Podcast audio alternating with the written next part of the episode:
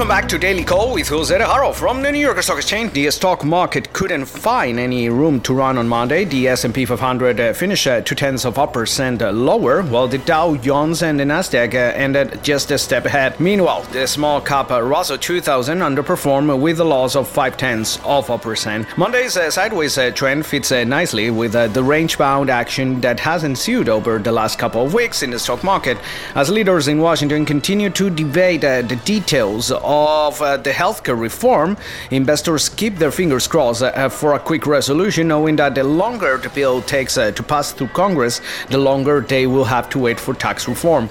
News uh, flow was generally light on Monday, with the statements from three FOMC voters acting as the top headline.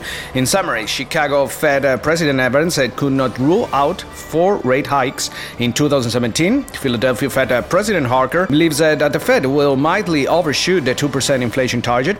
And uh, Minneapolis uh, Fed President Kashkari stated that he would like to shift the focus to reducing the Fed's uh, balance sheet. Um, treasuries uh, ticked up uh, in the wake of the statements to finish Monday uh, with modest gains. The benchmark 10 year yield closed three basis points lower at 2.47%. In corporate news, Caterpillar jumped 2.7% after the company reported strong machine retail sales for the month of February. However, Caterpillar's performance wasn't enough uh, to keep the industrial sector out of the red. Fellow Dow Jones uh, component Apple also had a solid uh, showing, climbing 1% to a fresh record high. In a combined effort with team makers, which added around 8 tenths of a percent to the PHLX semiconductor index, Apple outperformance left the technology sector ahead of the broader market. In addition to technology, the materials, consumer staples, and real estate groups finished in the green.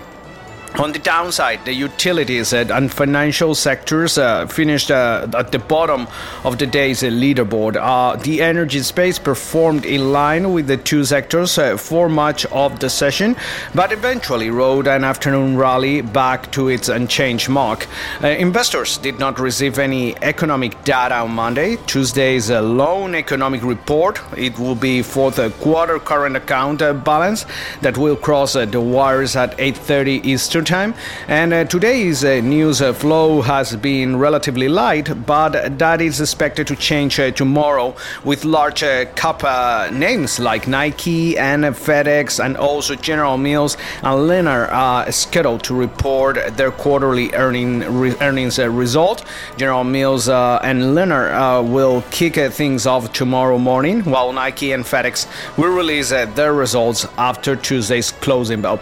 We will keep you posted on those results and how the market reacts to them here in Daily Call with Jose de Haro. Remember that you can listen to us on iTunes, SoundCloud, Google Play, and at weeklycallwithjosedeharo.com. Thank you very much for listening to us and have an amazing evening.